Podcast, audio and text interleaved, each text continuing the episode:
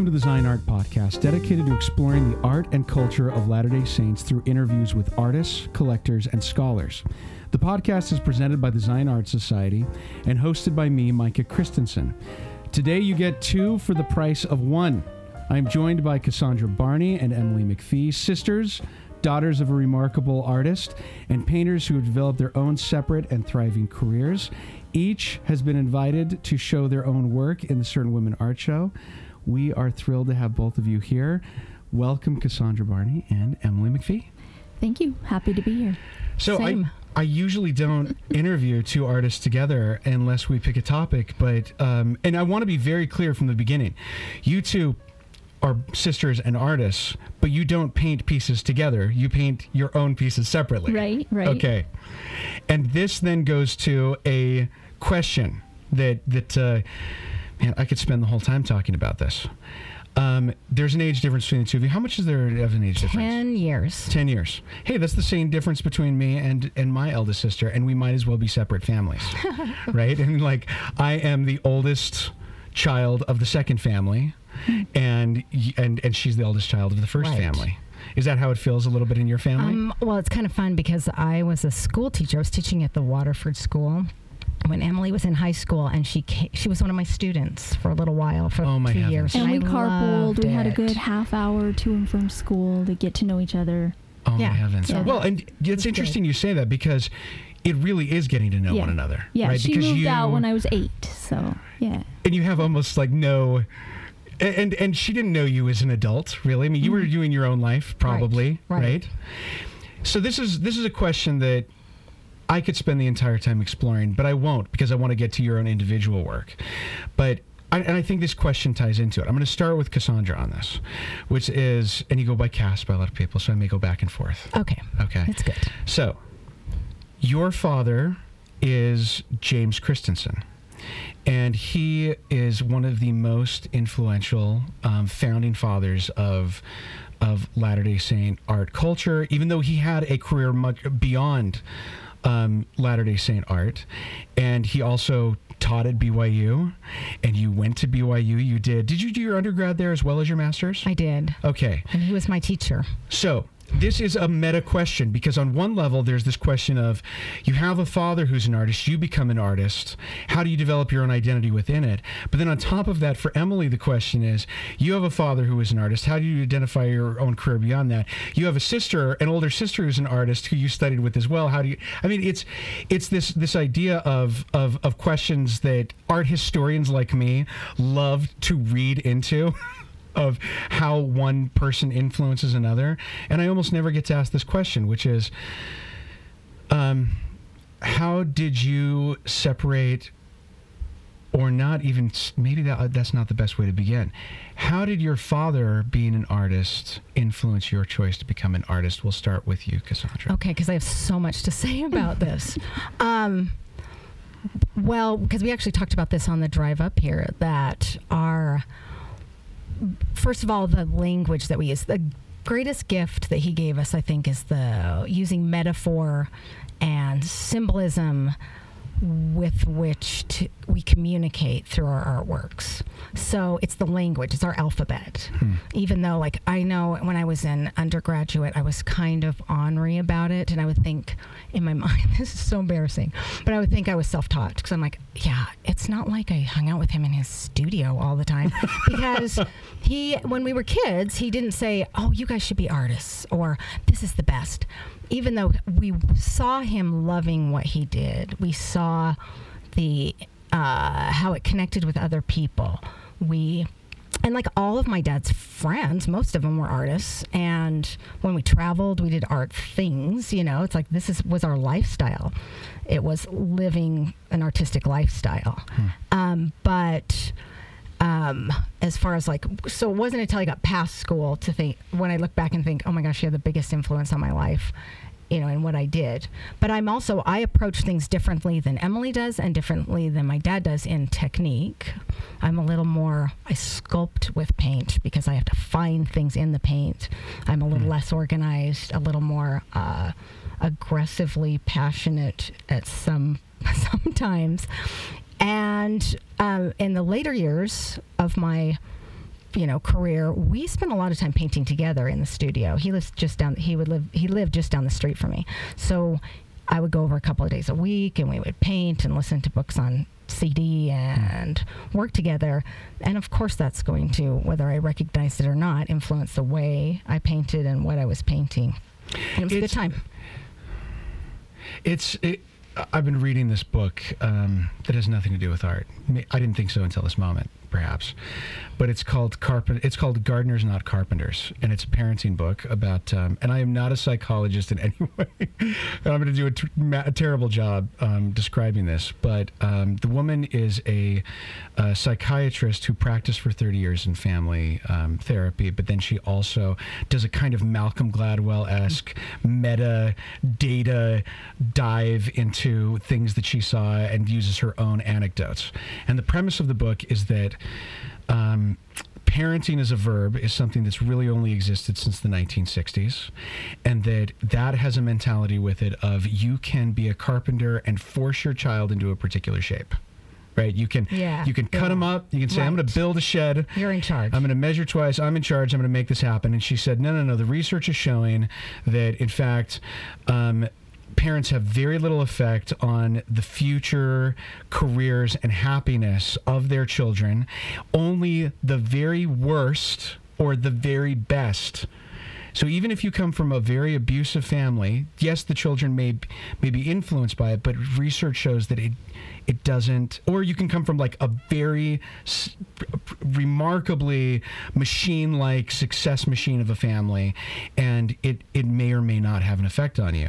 Instead, she says we need to adopt the mentality of it's like gardens. Your kids are seeds. You can't turn a watermelon into a bean, right? They're going to be something. So with that preamble and uh, on the thing that is very difficult to, to unpackage is this idea of yeah you, you were influenced but did he assume you were going to be an artist no and and and also did he have an opinion and i'm not asking because his opinion matters more than than anyone in particular but it is this kind of did he ever adopt the carpenter mentality or was he a gardener don't think he did. I think No, he was I more don't of a think gardener. so. And if anything, it seemed like he was surprised really Yeah. that two of his children, two of the five, became artists.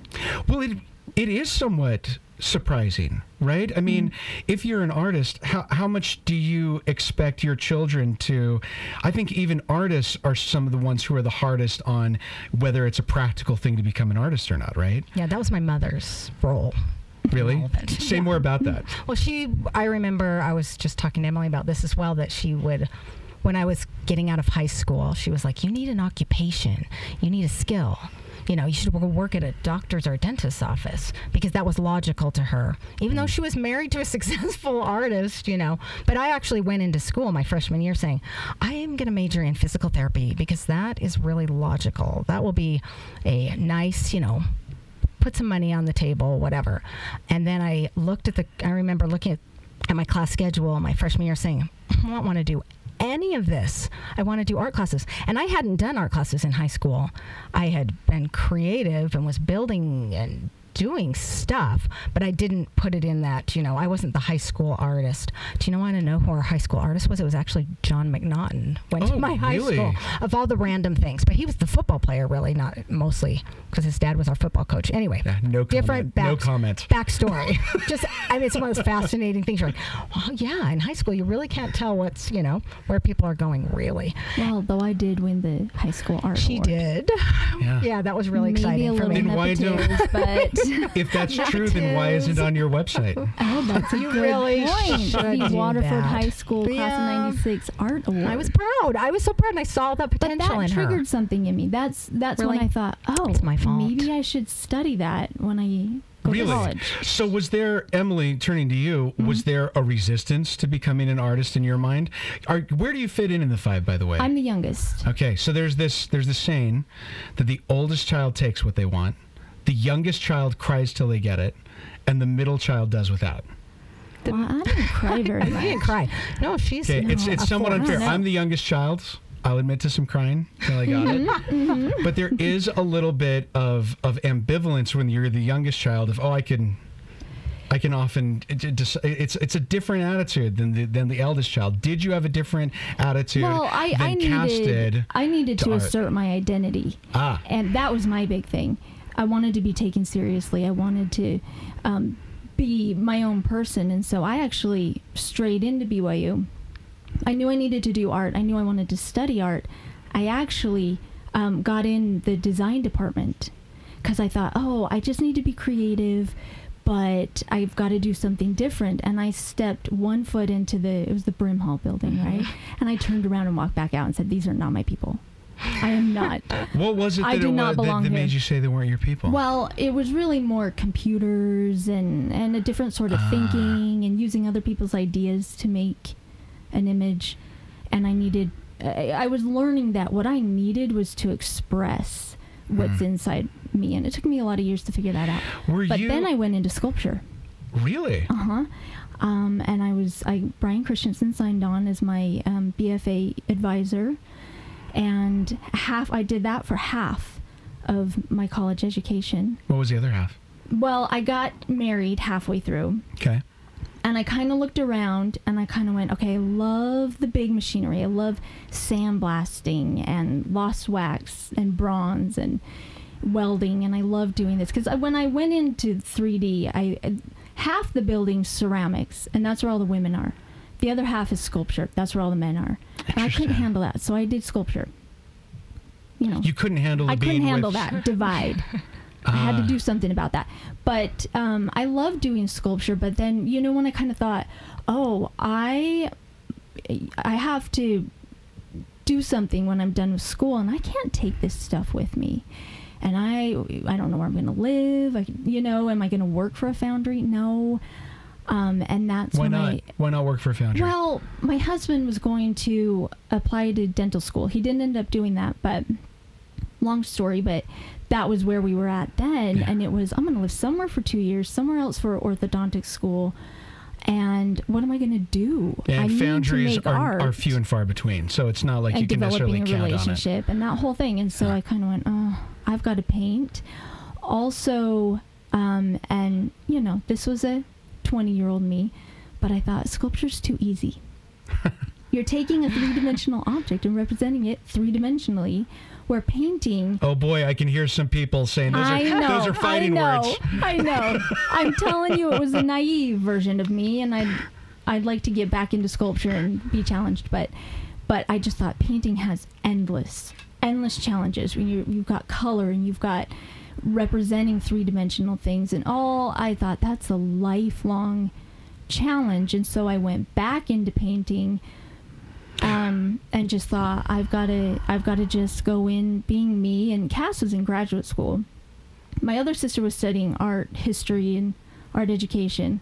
My dad was teaching, although he retired after my freshman year. But you know, it had that whole reputation was there, and that was a little bit intimidating. And I just had to say, forget it. I'm just gonna go figure out my thing. Hmm. Was part of the reason you went for sculpture because it wasn't what somebody in the family was doing? Yeah, it was gonna be my Yeah, you're going to own that. yeah Yeah. yeah. That's what your father taught. Uh, there's this huge divide for those who don't know. We've occasionally brought it up in, in discussions we've had in the past in the podcast that uh, that there's this illustration studio culture divide that happens at BYU. And your father, where did he lie in that? He was in both.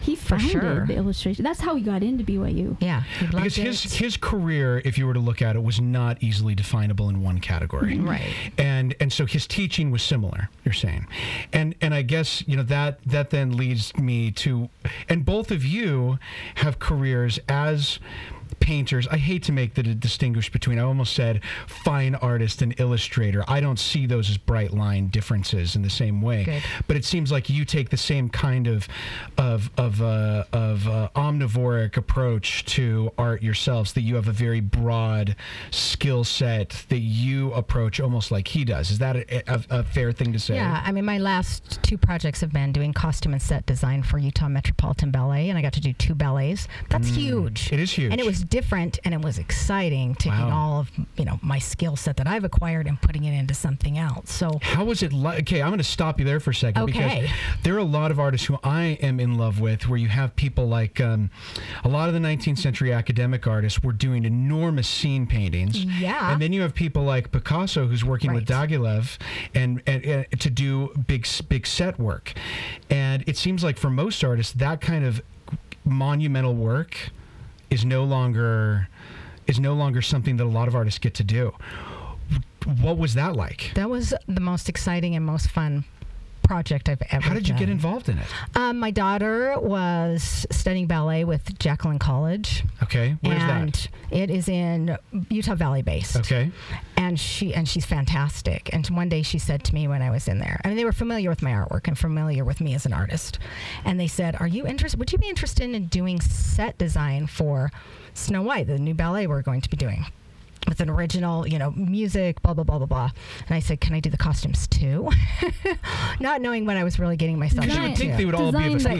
costumes all- and then yeah. somebody creates off of her drawing in Like, watercolor. Right. Almost exactly. so Really? cool. brilliant. Yeah. Yeah. Sue Ellen Baum did the costumes. Like she would follow like a line. Like I, she would. If I had a line in something, she'd stitch it there, add things. But she had a knowledge as well of how fabric worked and what you know. And ballet dancers like where their movement is. So I would have to redesign some things because I was naive about the whole thing. I didn't know what legs were or proscenium before I started. So I was starting from the bottom up, you know. But oh my gosh, it was so fun. And it was the collaboration of the music and the dancers and the choreography and what's the, The word that uh. Wagner, not my favorite person, who what what was the word he used for um, opera is the total work? it was the total work was just like mind blowing. yeah, Um, it was so fun, and and being able to use what I do in painting on in a set. So like Snow White, you know, she's in her celestial blue color, and everything else is in reds and you know warmer colors around her, and then she you know transforms into gold. And in the proscenium, I have her mother is the center of the proscenium, who's you know passed away before it starts, but in the scary parts, she'd light up. So that you know, it's all about good and evil, the battle of good and evil through the whole thing symbolically for me, Wow. and in the story. So it was just like, wow. did you get to? It probably changes the way that you look at other ballets and and, and Yeah. big productions. I had already just because of boredom, I had redesigned sets and costumes always. In but head. in my mind, I was getting ready. I didn't know what I was going to be doing. when you talk with um, you, you've you've referred you've uh, uh, uh, alluded to this a little bit, but when you have conversations with people like uh, sculptors, for instance, they they have something in their mind and then it quickly runs up against the reality of it needs to be broken apart and then repieced together as a bronze piece. And you have to worry about undercuts and you have to worry about all of these material physical conditions. You had to run into the fact that things actually had to be sewed right? They actually Right, had to fit on somebody whose legs and arms are moving. Um, how steep of a learning curve was that for you Um, I was doing a lot of redos. Yeah. I really was Yeah. because I'd cut the costumes on. They're like, which well, how can you do it any other way right you have to learn these things Right. And then when I designed like, and here's the set for, I also did Nutcracker after that, but here's the set for Nutcracker, and there, and I have all these doors that they come out of to do in Act Two, and some of the doors were like three and a half feet tall. I mean, that's those are the learning curve things where I'm like, ooh, very few ballet companies or opera companies have the ability to store sets and costumes that are made Right. so they they either repurpose or destroy them what happened to yours stored. Could They're we do- stored. They Yeah. kept so them. we'll do Snow White again in the near future, but So we have a Nutcracker's chance to every see them? year. Yeah. that's fabulous Yeah. And you want to. They're so beautiful. It's fun. Nutcracker is still a work in progress to me because there's so many things. It has so many. It was over 70 costumes I designed for that. Oh, my heavens. And to keep all those together, Snow White just worked. Oh, but my Snow, heavens. but Nutcracker, I feel like I'm still like, oh, we need some turquoise in Act Two and some contrast in this. You know, it's too pink over here, and so I still for the, I'll I go wanna every s- year and work on it. I want to see the Cassandra It's, Barney it's, it'll be at the Covey this year in Provo. I mean um, that is—it's it's really it was fun and reimagining how it should work like the story's so wacky and the research for all of it for snow white too it's fun Yeah. You know, the greatest thing about opera and ballet is that somebody can be stabbed and sing about it for 20 minutes. Yep, they sure right? can. and and ballet, I mean, it's totally unrealistic and bizarre. The story is bizarre, which then you would imagine as a visual artist then gives you more freedom rather than less. I mean, the confines right. of unreality or the lack of confines, Right. that probably is a very freeing experience. It was. It was with Snow White, and then it was with Nutcracker, especially because that story has changed. The original story has pretty much nothing to do with what we're watching. Hmm. It's we've everyone has made it their own and changed it. So that gave me a lot of freedom, and I wanted to be more logical a little bit between scene one and scene two. I mean, I just it was so much fun, and I'll tell you that Snow White, one of my sweetest moments with my dad is him sitting there um, watching Snow White because he was doing chemo during that time, and he would come and he's like, he was the first person to volunteer to help me. So Emily came in, saved the day because we're last minute, like, I don't know if I can do this. Emily and my dad helped me uh, paint on it, but my dad just tears rolling down his face when he saw Snow White on the stage he's like, "This is beautiful. I'm so proud of you." Beautiful moment of having your dad proud of you. I mean, what's you know, at the end of it all, that was the only thing that mattered. How how long ago did he pass away? Two, Two and a half years. Yeah. And today's his birthday. And today's his Yep. birthday. Yep. we didn't plan that. No. It's his birthday. You did a piece, Emily, that was in the international, the church's international show, that um, referred to your, your, you referred to your father and his passing, right? Yeah, sorrow and hope. And, um, you know, losing a loved one, you learn so much, right? You ask so many questions and go through so many emotions. And what surprised me about that feeling of loss and sorrow and sadness was that there was a sweetness to it. And I don't know how else to call that but hope, Hmm. you know, but you honor a life and uh you honor the love that you receive from this person and everything they gave. And then you have the hope that you're going to see him again and it's going to be beautiful. And all that wrapped in the loss is a really tender amazing sweet thing One of the things that I found so fascinating, not about your work in relationship to the other works that were in the show, and this is something that um, I've heard other people point out since talking about the show, is that there seemed to be, uh, uh, and talking with Laura Hurtado, who who uh, helped org- who, who was the organizer of the show then, and then the curator for the church um, at the Church History Museum. Uh, they never know what they're going to get. There's there things are submitted to the show, and it seems like after the fact, uh, some themes seem to kind of come to the surface, and one of them seemed to be um, mourning and hope that came out of it. And there were several images by women artists of individual female figures that dominated almost in Baroque proportions, which would be like, uh, you know, they, they, they filled the entire canvas. One woman who was the symbolic representation of an emotion, a powerful emotion and and your piece stood out to me as being one that that from a, across the room you could see this figure and it it was a complex series of emotions that that seemed to come out of it and I, I wonder I wonder sometimes when you do a piece that's that personal, how much do you tell people about it versus let them have their own reaction? Right, and that's a good question, you know, because you want them to be able to have their own reaction, and that's always hard with when you write about your art or explain it. For one, that half the time it sounds trite. Oh, this is about being sad and having hope. When you feel like there's so much more depth to it to just put it in words. But Mhm. also, you want people to be able to have their own emotional reaction.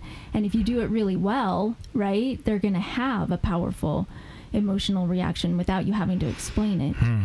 That's hard to do. There's a there's a quote. Um, there's an interview. I can't remember exactly where it was. If I get it, the, I'll just paraphrase it. Where Andy Warhol was uh, being asked by a group of jour- journalists by what uh, what he meant by a particular work, and he said, "Well, if I wanted to write it, I'd be a journalist and not a and not a and not a visual artist." And but it, even though I think that is a very powerful thought, I've met people who are comfortable doing both Yeah. right? Yeah. So I've met people who are just as good at talking about their work, and I've met people who don't want to ever explain what it is. That piece, it seems like you you're kind of forced to in an environment like that to write something about it. It's part of the submission process, Right, right? right. And and you know they're going to put it up. But uh, you know if it was your own way, Do you like to explain your work, or do you not I like to do. explain I your work? I think the explanation enhances the work. Mm-hmm. At the same time, I'm totally comfortable with somebody saying, "Here's what I got out of this painting," and it's not what I intended. Hmm.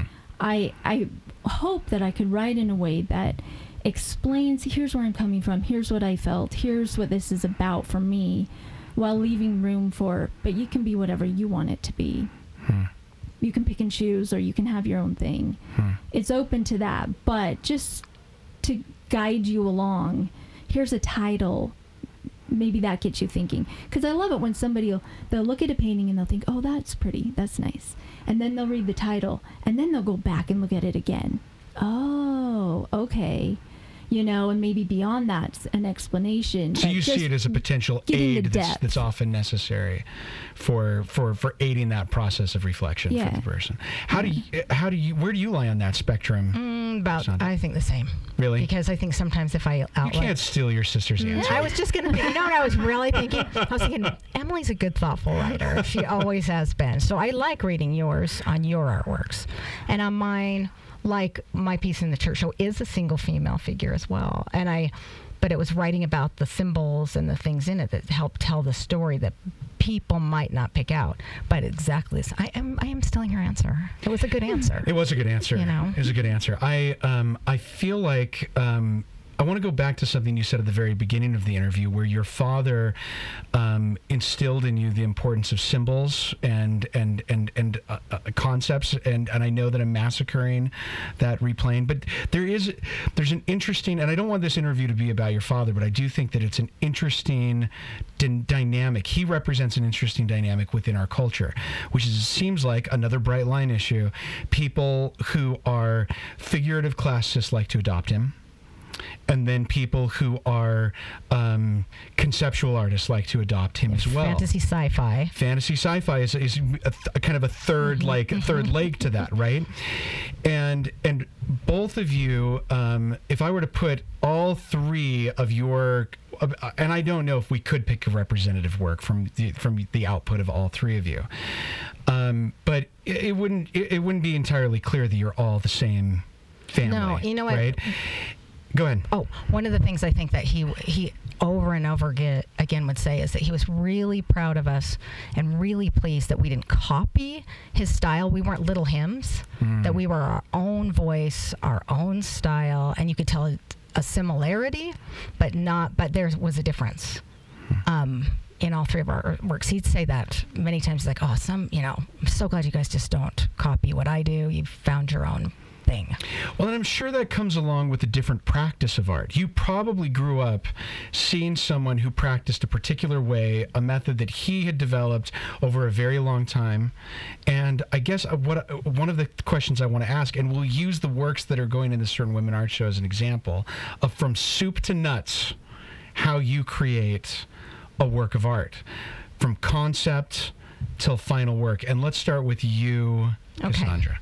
Well, and I want to say too that there's also that huge issue of he was a man in a different role in a different time, and we raised children in the studio with us while we were painting. That affects our technique right there. Oh yeah, yeah. Because and- I'm and- painting five minutes, five minutes at a time. Sometimes, like I did that. Well, let's let's say more about that because I, I, you know, there's so many people. If you were talking about writers here, you would say, "Oh, I want to be just like Ernest Hemingway. I want to write 500 words a day, and and then um, and then the next day I'll revisit it, and send it to my editor." Well, yeah, and he would go fishing the rest of the day, right? You didn't have that. Did you look? No. Did you try and shoehorn in the beginning an ideal practice into an uh, uh, what your actual life was like? Well, uh, it was. It's different because I, I mean, when I first started, before I had children, it was like I would paint when I was in the mood to paint and feeling creative. Like it was like this whole dramatic young thing to do. Like I'm light your incense. feeling this, you know, I get feeling it right now. And then when I had children, it was either you quit painting or you figure out how to do this in a different way.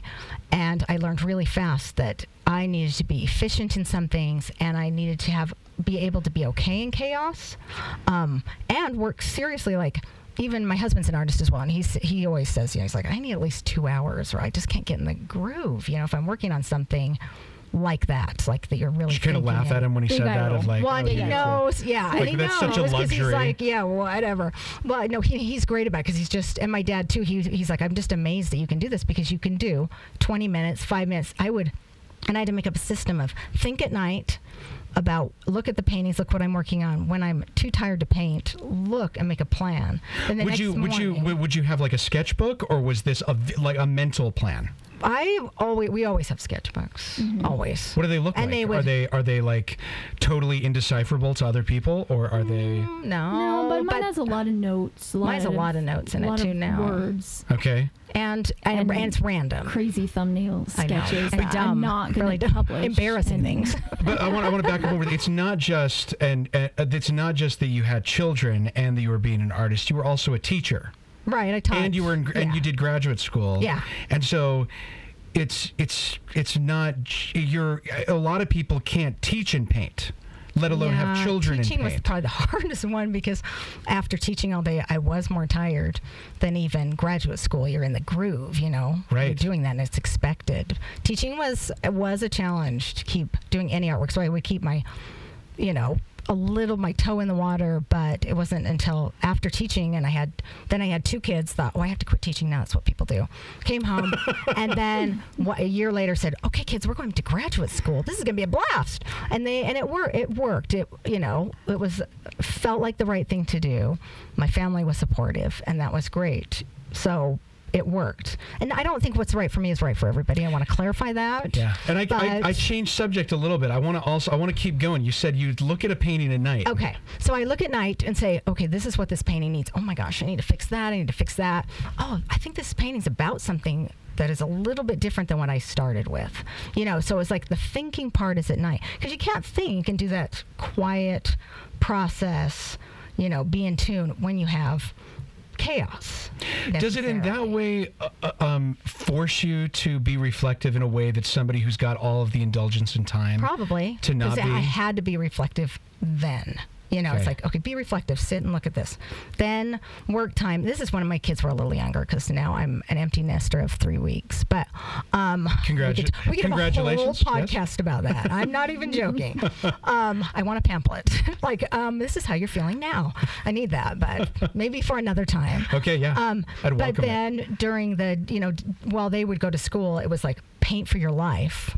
Or if there were kids in the studio, it's like, okay, we're not doing laundry every day. We're doing laundry twice a week because I need to spend that time working every minute that I can work. And then business, while they're doing their homework, I'd be on the computer doing business. What business? Business, art business. I mean, that takes, you know, a quarter of your time at least, if not half, is business. So you, uh, I mean, I think that that, uh, and this is something we talk a lot about in the podcast, which is just this really practical part that you have to sell your work. You do. right? And we don't live in a culture that is. Um, has a super over muscular gallery environment, Right. right. So, to whom are you selling, and under what conditions? Are you doing it online? Are you doing it through? Are are you selling multiples to say? Are you doing commissions? What are? I did all of those. I've done all of those things. I've run that gamut because at that time it was do print shows at some galleries, and I would actually travel with my dad to do those. Emily got in at the very tail end of that, but that was we were kind of phasing out of that. So you mm-hmm. kind of, but that's how I started. Then it was originals at some shows, but it was all through galleries at that point. Did people know that you were uh, he, James's daughter? Um, they would so we would have shows where it was like it was about me as an individual and about him. We'd have some shows we'd go out and they'd have my name was the you know James Christensen is visiting our gallery and his daughter Cassandra. Really little at the bottom. Like we've done that, and the people who collect his work don't necessarily collect my work. So, but the galleries that I stuck with, that I kept, you know, building my audience over time, they liked me for me. And they loved that we were connected because he was charming and adorable. So, How, how did how did you? I mean, I I know a lot of this is probably ancient history, but how did your ego handle the the the being with your father and the the just the the idea that here he was in a very different stage of his career. You're at the beginning. Probably the desire to distance yourself and have your own relationship. But you also love him, and you I know, also we had fun. probably admire Being him. Together did- at shows was fun. was it? Yeah, it was really fun. Just like with with Emily too. If I do a show with Emily, we have so much fun. You know, We it's just do. We have so enjoyable. I, I work with my father. Sometimes I love him. Sometimes I want to uh-huh. kill him, and he wants to kill me. Right? We would Is just this- out in the gallery setting and in all- all of that. We it mostly was just we were on the same sort Hmm. of rhythm and same sort of needs, and we would play off each other, and we would have a good time. I mean, you know, alone too, like just traveling. We would have fun. So when you would do a work, um, did you always um, sketch it out beforehand, think about it, come back to it, and then would you prime your canvas or or your your, your surface and then and then dive into you, know, you work off of a series of esquisses and then and then develop your way up to a final work or would you dive right into alla prima would you what would you do I'm more I'm more of a dive in kind of girl, but sometimes I'll have my idea, like an idea that I'm like, oh, I heard this, be- you know, this idea of you know, your name is safe in my mouth in a church talk in sacrament meeting, and I'm like, oh, I love that so much. It's about trust and blah blah blah, and I would go home and sketch different versions of it, and then paint. Want to paint one of those, um, but then sometimes it goes the other way, where it's like I start painting, and then I'm like, this just turned into something else interesting and that's what I. So my mine are all. She is far more organized, and she doesn't get messy in her studio.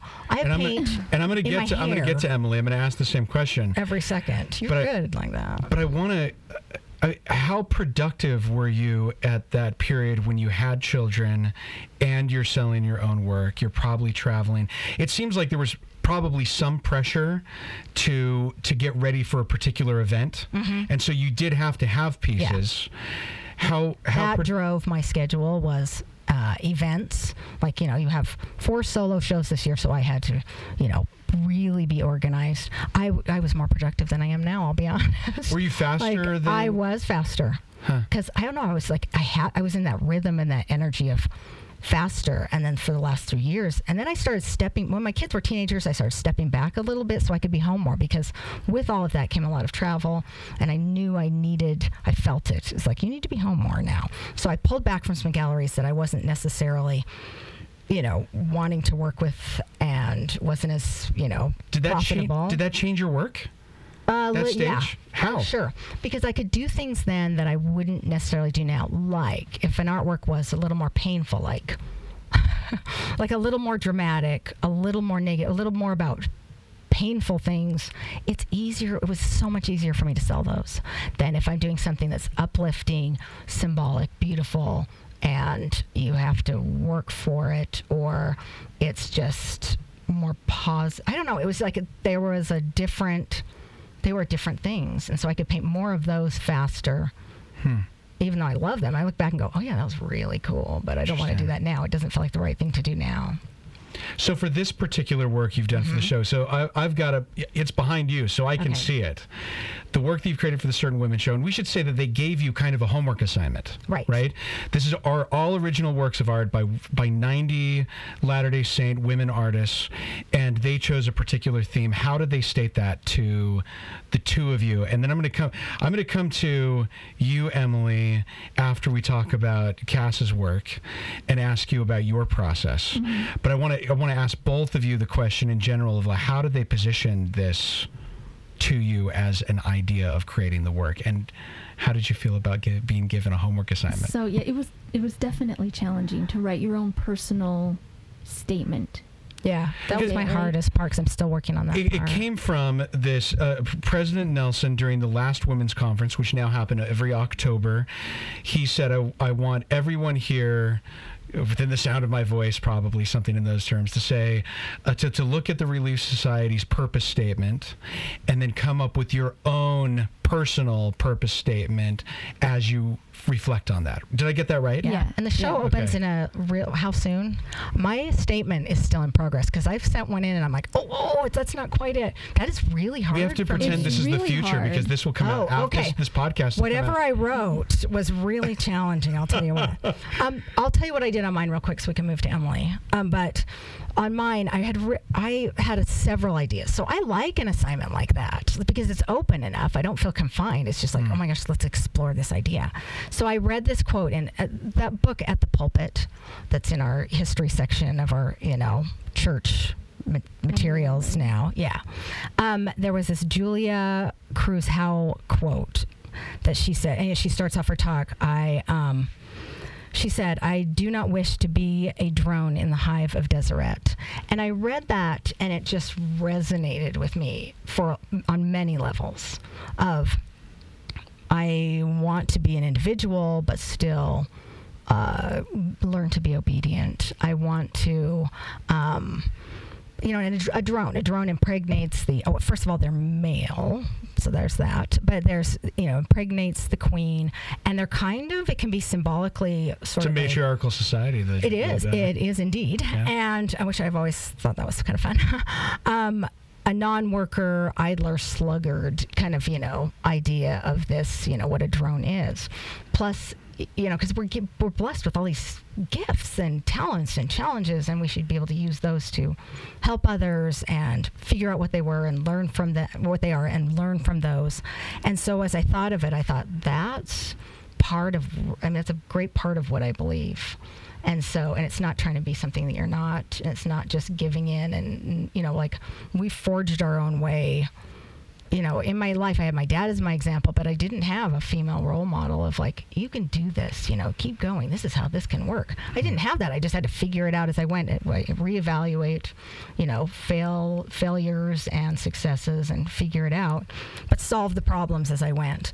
And so, anyway, that was the gist of my painting. It's got I didn't write this anywhere, so only you, only people listening right now will know know this about my painting. But it's got dogwood petals all around the figure, and dogwood I read is the you know the wood that they used for Christ's cross came hmm. from a dogwood tree. Don't know if it's actually true or not, but I like that idea of like this through Christ, she becomes who she is as an individual, as a queen. She's got the bee with her, and she's just calm through that. Is she a particular person? She is not. She could be any of us. I like that sometimes. People often ask me that, you know, who's your model? I'm like, I sort of made this up. I just made this up because I want it to be any of us. yeah. So Yeah. that's the gist of it. It it reminds me a lot of um, 17th century um, Dutch paintings where you have like Rubens who will maybe do the, the figure in the center, and Seghers will do the floral work on the exterior, or maybe Bruegel will do something like that. It is. Uh, it, it, it, it, the the device which I I see uh, uh, in your work a lot that you um, you like to use not only figurative work, but you have a lot of symbolic language you use. How much do you describe that usually? Um, I usually give some of that in the description or write about some of that online a little bit, but some of it I don't, you Yeah. know, because it's just, oh, you know, I, I get the level of like, yeah, this is what it's about, but some of that I don't think we need to know. It's just clutter. How do you know when you're done? Um, when it's time to turn it in. Really? Yeah, because I can wreck stuff because I can overwork it. That was one of my things my dad would say. If you could just take your brush away from you at the right time. Um, but yeah, pretty Well, much. what, what is that? I mean, because there is this don't there is this notion, especially if you're somebody who likes impasto, which I can see that you do, Yeah. the, the buildup of paint on things. You could I could- work on texture for your And entire the- life. And the painting will change and evolve, and I can do that for a long, long Yeah. time. So you almost have to have somebody walk in and take it off your easel Mm-hmm. Yeah. and say, "Okay, it's due, Yeah, right. Cassandra. It's due. We're Put it in taking the other it." room. It's got to dry, so you've got to get and you just here. let it go. Uh-huh. If anybody, have you ever had your pieces come back to you and you touch them up because you want to keep working on it. No, I've them? had crackle. I've had to touch up because crackle. I'm not, oh, I'm not talking about condition out. issues. Oh, I'm talking about this idea of like, Um, like you see it on a friend's wall. You yeah. like you, you see it on a friend's wall and you're like, you know what? I do have borrow one of that? those right now. My friend and and she lives in Sacramento and she's got one that's got a bad hand on it. I I know exactly what it looks like, and every time I've been to her house, I'm like, I need to work on that. And she probably doesn't she notice at all. She thinks it's awesome, you know, because it's Yeah. funny because she's known me my whole life. So it's just and she's probably right, and you're probably uh-huh, right too. thinking. Yeah. okay, so Okay. Emily, title of your work. Um, For the women Sisters show. in Zion. How did you land on that? Um, well, I had when I when I got the email to be in this certain women's show. Um, And it is an invitational for those who don't know. yeah. and I I had just read the Relief Society purpose statement because I had just been called as Relief Society president, which I give out that information to readily, but I'm just endlessly entertained by the fact that I am a Relief Society president. I think it's awesome. Like I just can't. It's so I think it's hilarious, but um, so I You, was you in and you live in Arizona, right? uh-huh, we're in Mesa, yeah. Okay. Yeah, so I was in a place of thinking about my role and and the Relief Society and everything, and so it, the painting kind of came from there. Um, do you want me to read my statement? Please. I've got mine. I wrote mine Good job. before it was due. you get 50 extra know. points. I know. Yeah. They're not worth anything, but you get them. Yeah, thank you. so, okay, so I said, as a sister in Zion, I celebrate my angelic errand to comfort, support, and be with those in need. Charity is giving service because you love God and you love God's children, serving when no one is watching and there's no expectation of reward. I would be a conduit for God's pure love to pour out upon others. That's beautiful. So So the nice. painting has the two female figures, and one is simply braiding the other's hair, which I find very comforting. Having my pay my children to play with my hair because I think it's very soothing and comforting. Hmm. but but the the figure that it has having her hair braided is looking away, and it's not this acknowledgement of you're doing this for me. It's just something you're doing out of charity, you know, Hmm. service. Both of them seem to be looking in in in. Uh, they're not making a visual connection to one another, even though they've got a physical connection. Yeah. And and uh, it's it, it makes me feel like they're looking internally, and maybe I'm uh, I'm, I'm Yeah, reading into that, but it's that's it's a hard thing to do to put people in a in a in a work and and not try and look at what they're looking at. Uh-huh. And when I looked at this, I didn't do that. I immediately looked, thought, what are they thinking? Yeah. And and and it makes me. And there's an action and the connection and they're touching, but they're not, yeah, visually looking at each other. It seems like um, there is a great deal of design that goes on in this this this work that you've got here. How what kind of preparatory work do you do when you make a work? Yeah, in comparison to Cass's process, I do all she does just I I do a lot more organizing. What does that mean? I How's that show up? I up? take pictures uh, so I can paint from reference.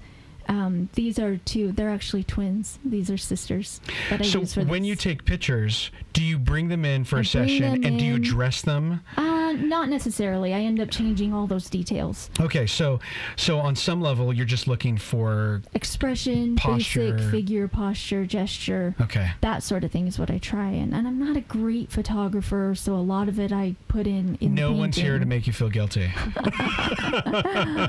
But yeah, so I organize it. I I get it all on on tracing paper, and so I can erase and manipulate and get it just so, and then I blow it up and transfer it onto the panel.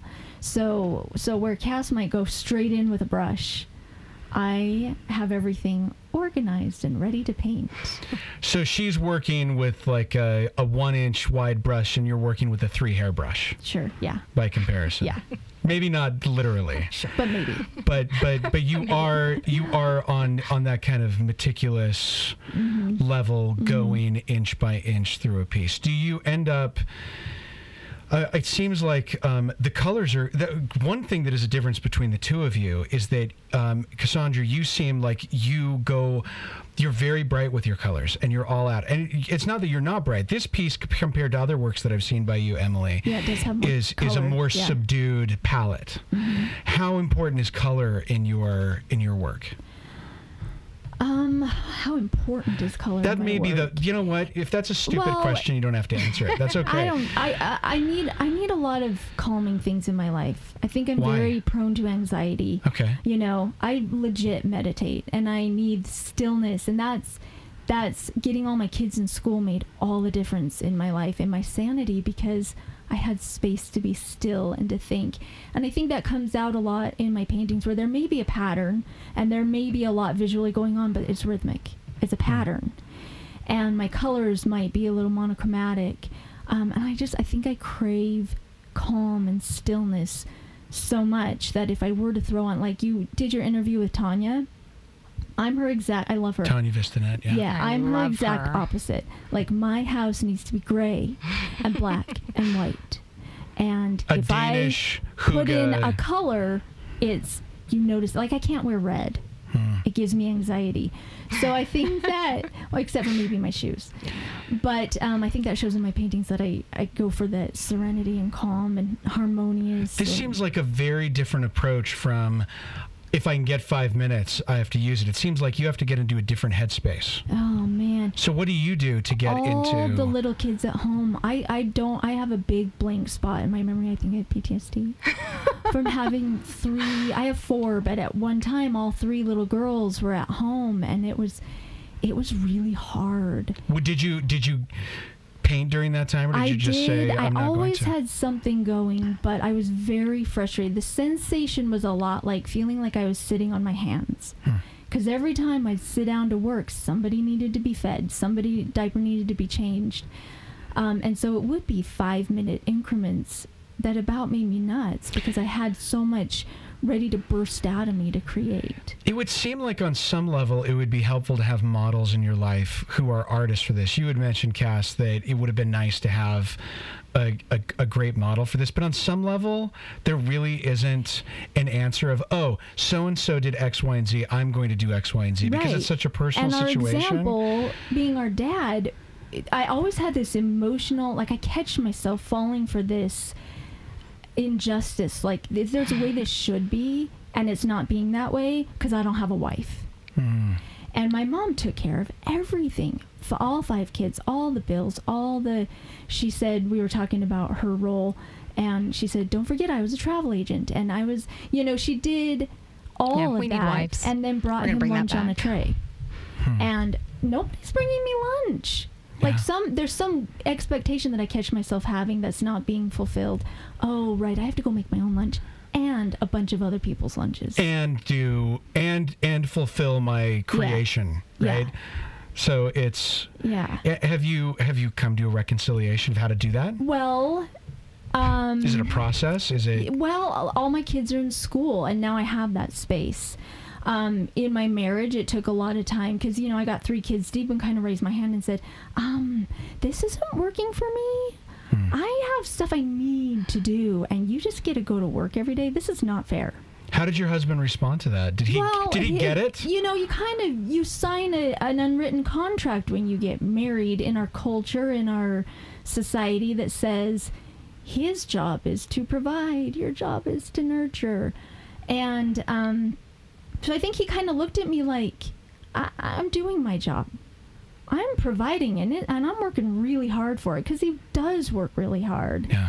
and I just didn't know how to be fulfilled in that relationship. And so we've worked on it a lot, and you know, start using words like co-parenting and Hmm. balancing out. And what does it mean to support? If you tell me I support you, that means nothing. That, that really doesn't mean anything. You Right, 'cause it's you got to show me. You got to do things that support me. I imagine on some level it your real frustration would have been really hard to articulate without an entire lexicon of teaching Right. right to say okay i need to be supported on the count of 3 support Right. right so you probably he probably needed to hear it and to be taught it and you probably needed to work on how you were going to articulate Yes, what I your had to figure it out for myself. I didn't want to play into the trope of the crazy artist, but I felt like the crazy artist. yeah like there's a beast inside me that is clawing its way out and i need to make art where are i you just can't get to it. where are you in the process of having of figuring it out? Well really doing really well.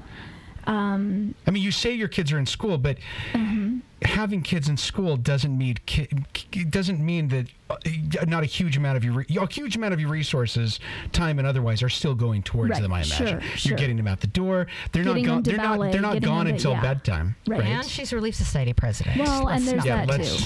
Yeah. Um, yeah, no, we've just done a lot of give and take. He he picks them all up. I take them to ballet. He picks them up, kind of thing.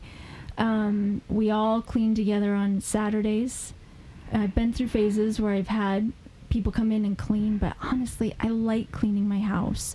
I like caring for my things and touching and feeling and but I need help because it's a big house and I so everybody participates and then we all kind of bond and just figuring out all that give and take, and we do this together. Can I ask her a question? Go for it. Um, do you need to be alone to work? Because Oh I know, my like, gosh. my dad needed need to, be, alone, so much. and I need That's to be alone everything. partly. But you do. I you need to be focused. Yes. So what do you do for that then? If you if if you Cassandra can take five ten minutes there, which boggles my mind that someone can do that because I'm the kind of person who feels like I need two hours to get in into into something.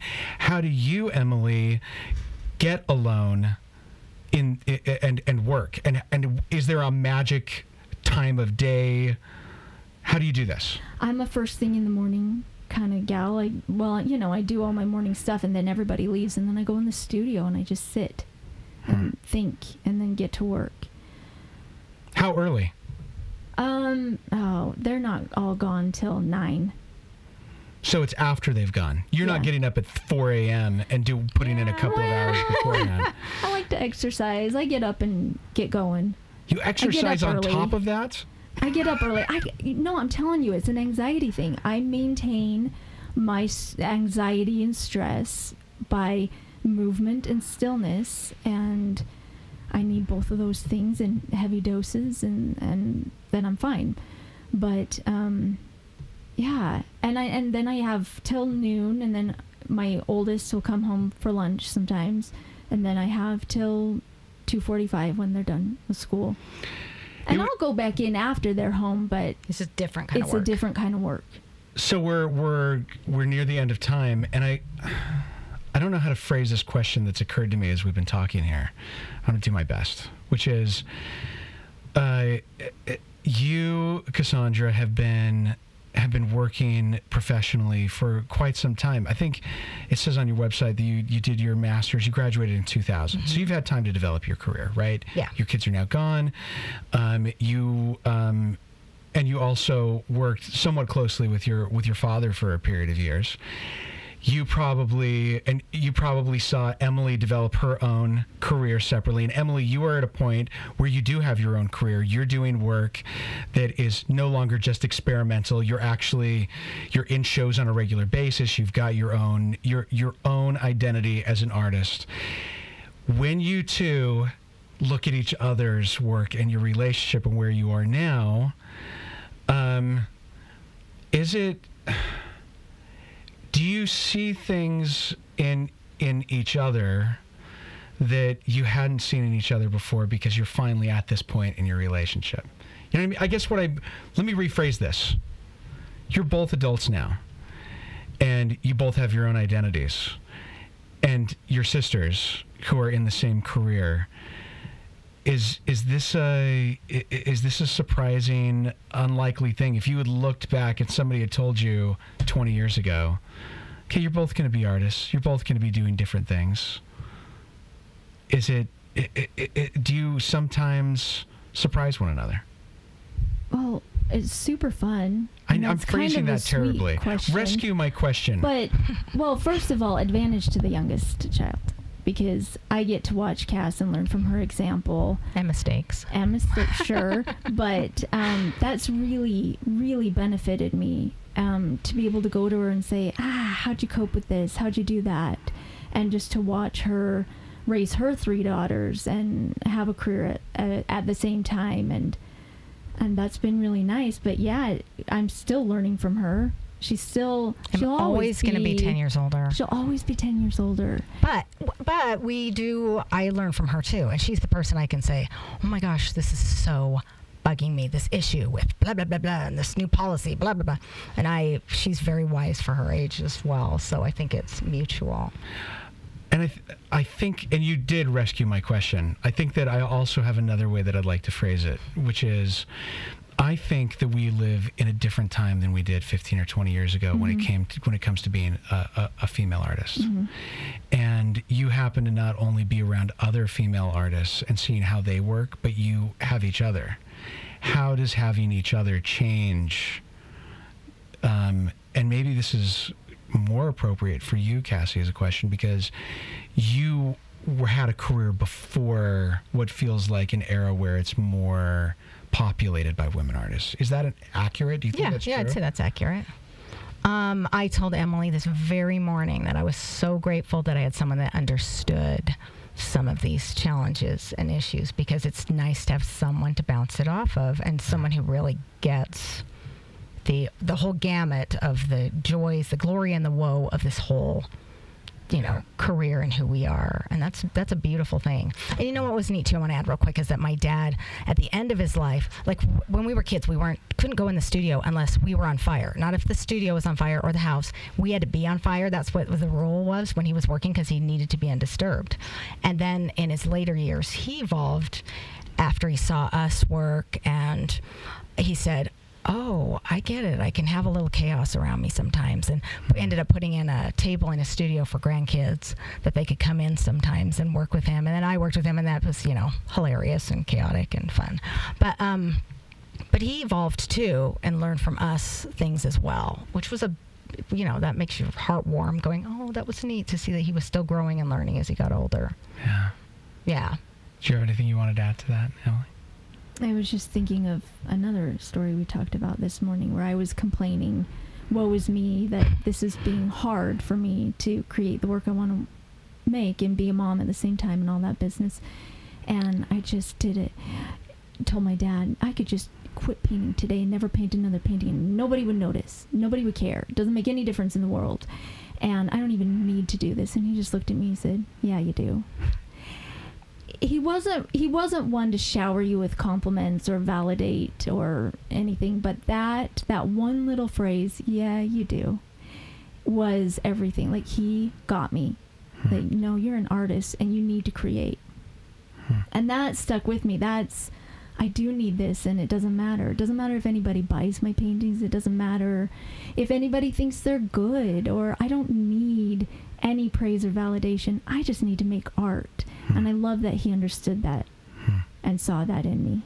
Yeah, and it wouldn't matter how much more time we were given, we would never have enough time because that's how much we like doing. I'm just like, uh, there are so many ideas, and, And I get so- butterflies. I really I just love it so much. sometimes sit down in front of a painting and I get, get a butterflies in my. I I Luckiest felt like person in the world. talking with the two of you has been a long butterfly this whole time. It's just been You're so kind. It's been such it's been such a pleasure talking with you. Thank you for coming and joining me and for doing it together. I think I think this is the way to do this, to have the two of you together. It would have been a completely Fun. different interview. And I hope that we, you know, maybe one on one or maybe do this again another time. We should. And I want to shout out to the ladies who organized the show Oh, because it's such a I'm that's a big you're doing. undertaking and I'm Yeah. grateful that they would spend that time to provide that for all of the world. and ni- Absolutely. 90 women. I love Absolutely. it. There's power in that. Absolutely. There- there's some um, rabbinical student who's figured out that 90 as a power number in the uh, the cosmology of Hebrew numbering, right? That there's got to be something significant about Yeah. the 90 number. Yeah. Well, thank you so much, Cassandra Thank Barney you. and Emily McPhie, for being us for being with us today. Uh, I would like to thank Cassandra Barney and Emily McPhie for joining me. You can see more of Cassandra's work at cassandrabarney.com. That's spelled, and correct me if I get this wrong, C A S S A N D R A B A R N E Y Correct. dot com and Emily McPhie at emilymcphie.com Emily C. which is oh, McPhie. sorry that's right and i haven't had it spelled out and i knew i was going to get that wrong but now people will remember it even more E e-m-i-l-y-c m-c-p-h-i-e dot com. And of course, at the Certain Women Show opening October 4th. For more details on events and locations of Certain Women Art Show, visit certainwomenartshow.com. To see images of the works we talked about today and to access our archive of interviews, visit the Zion Art Society website, zionartsociety.org, under the podcast tab. I am Micah Christensen. Thank you for listening.